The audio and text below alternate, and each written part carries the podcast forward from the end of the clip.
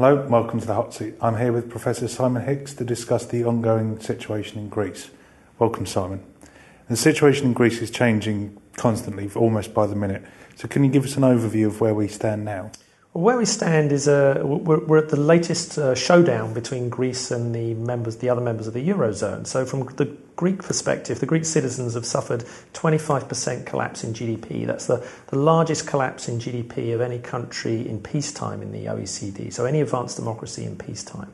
Huge collapse in GDP, very high levels of youth unemployment in particular, pensioners not able to be paid their pensions, um, a run on the banks, uh, restrictions on how much money they can take out of the bank. It's real deep crisis in Greece. And so this is why Tsipras and Syriza, this new radical left government in Greece, has has quite a mandate from the people behind it. I mean, we had this referendum um, where he essentially said to the Greek people, Do you back me or do you want me to give in to the Eurozone? And they said overwhelmingly they back him. I mean, it's very, you can argue it's sort of cheap talk. It's very easy to back him. Uh, because you don't really know what you're backing him on. So, um, and well, that's the Greek side. And then on the other side, you've got the pressure from the German taxpayers, the Finnish taxpayers, and the Dutch taxpayers who are saying, why should we keep lending you money? We've got no confidence that you're going to ever pay any of this back. And so, we, when we signed up to the euro, you signed up to a deal that said that you weren't, weren't going to run up big debts. And if, if you did borrow money, you'd pay it back. And so, we're at this standstill from the two sides, and it's very difficult to figure out a way to resolve it. So, what's the outcome of the referendum that they held recently? Well, the outcome of the referendum was was uh, uh, he went to the Greek public and he said um, he was on the verge of, of ha- he, was, he was under pressure to give in on the latest package deal. So the German government, the rest of the Eurozone, came to him and said, We're going to give you more bailout money, a third tranche of bailout money, in return for really fundamental reforms of the state, uh, cuts in public spending, essentially more austerity. He walked away from the table.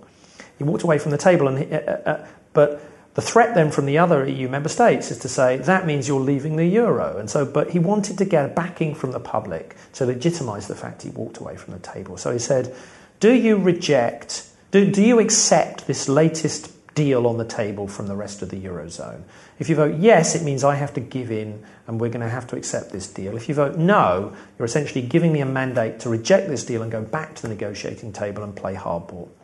And so, what are the proposals that Greece has recently put forward and what the impact that they're going to have? So, you know, it works both ways. So, so the Greek government has now come back to the table with a proposal, as far as I understand, to uh, reform part of the state, to cut public spending, to think about how they can increase tax revenue, um, in return for asking for some kind of debt relief.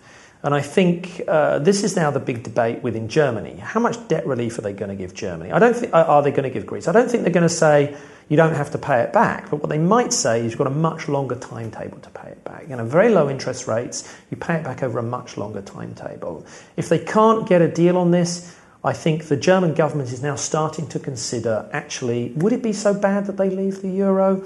If you have to reintroduce the drachma, what really would it mean? Well, from the point of view of Germany, it would mean uh, a collapse in the value of the loans that they've given to Greece, no chance that they're ever going to get their money back. So I think the German creditors, both the private sector and uh, the public sector, the government, lending money to Greece, they want some kind of guarantee. They'd rather get their money back at some point than not at all.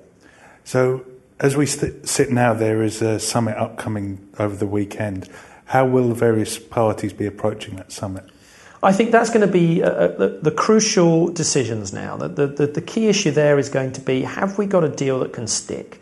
What they don't want is to be back in this situation in two months' time. They don't want to be back around the table with Greece saying, I'm sorry, we still can't pay. I'm sorry, we need more debt relief. We need more bailouts. We, we haven't managed to, to reform the state. We haven't passed their stuff through Parliament. We promised we'd pass through Parliament. We're not going to implement the reforms. And equally, then the German taxpayers, the German government saying, we ain't giving you any more.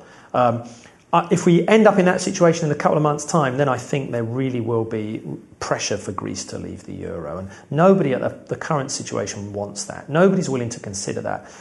From Greece's point of view, it, this would be economic crisis, a collapse in their banks. The, they import about 80% of uh, goods and services into Greece. The value of those would be, they'd be massively inflationary if, the, if a new currency is introduced and collapses in value against the euro. And from the other side, not only are they worrying about um, not the Greece not being able to pay back its loans if they reintroduce a new currency. But what about contagion? What does it mean for Portugal? What does it mean for Spain? What does it mean for Italy? And so that's what they're really worried about. So the issue of austerity is quite a contentious one at the moment. Is there much scope for the possible relaxation of austerity as a program for Not really, and this is part of the problem. I, I, you know, from the point of view of the German government um, and a point of view of a lot of other centre-right governments about Europe, they don't accept this idea that you, what's happening is, is austerity. They, they say these are necessary structural reforms that had to take place. We did some very painful things for in our economy 10, 15, 20 years ago and now our economy has been growing as a result of those changes. You need to go through those same very painful changes. So they don't accept that this is austerity. Um, meanwhile, on the left, the left is saying, look at the United States, look at Obama, look at the fact that he's been pursuing a neo Keynesian policy. He borrowed on the international, international bond markets and for a massive investment, reinvestment in, in the US economy, a very classic Keynesian strategy spend money to get the economy moving, get people back to work. Why can't we do the same thing in Europe? So that is the politics of where we are right now. So, in terms of the debt, is there any chance of any debt being written off or perhaps relaxed over a longer time? You talked about that a little bit. Yeah, I, I, I don't think any of the the creditors are willing to contemplate the idea that Greece is not going to pay their money back. Um, and so they're not willing to say, we'll take a cut in how much you owe us. What I think they are willing to say is you pay it back over a much longer period because they feel they're already hugely subsidizing them by lending them money at very low interest rates. So, by lending at subsidized interest rates, they're already saying we're, hu- we're subsidizing you. We, in a sense, we're, we're lending you money way below what the, the lending rates would be if you went to the private bond markets to try and raise this money. So, so, so there's a sense from the not just the Germans, but the Dutch, the Finns, even the Slovaks who are saying, we're lending money to you, we're subsidizing the lending of this money. So, what future does Greece have within the EU and within the euro without wanting you to make yourself a hostage to fortune? Yeah. I think, uh, you know, right now, I think it's still more than likely that Greece will stay in the euro. Um, there'll be some kind of compromise deal. It looks like a messy compromise deal. Neither side want Greece to leave the euro, and ultimately, that is what will drive them to, the, to some kind of compromise. It's clear the Greek, gov- the Greek people do not want to leave the euro, and it's clear that the German public does not want Greece to leave the euro. And ultimately, that's what I think will, will force both sides to compromise at the end of the day. And Britain has committed to having a referendum on its own EU membership by 2017. How will this impact Britain, Britain's position and negotiations in the EU more widely? Well, I think there's two issues there. The first issue is I think the rest of the EU are saying to Britain, we cannot possibly start talking about the British problem or the British issue or the British demands until we've fixed Greece. So, you know, it seems what Britain is asking for seems relatively parochial compared to what the rest of Europe feels is an existential crisis of the Eurozone and of Europe in general.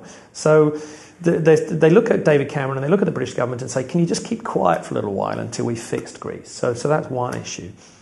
The second issue is, I think, for the no campaign, the, the i.e., get Britain out of the EU, the longer the crisis goes on in Greece, the, the stronger their arguments are. You see, Europe is failing, the EU isn't working. Um, there's, Europe is constantly in crisis. Do we want to be chained to this? And even on the left, there's growing views now to say the EU is undemocratic, the EU is imposing austerity, the EU is all about the dominance of a kind of centre right ideology that's enforcing austerity and has no respect for democracy and the democratic wishes of the people. So we're starting to see some voices in Britain on the left now starting to be critical of the EU and maybe perhaps willing to join the anti EU campaign. Right. Thank you very much, Simon. Off the hot seat. Thanks.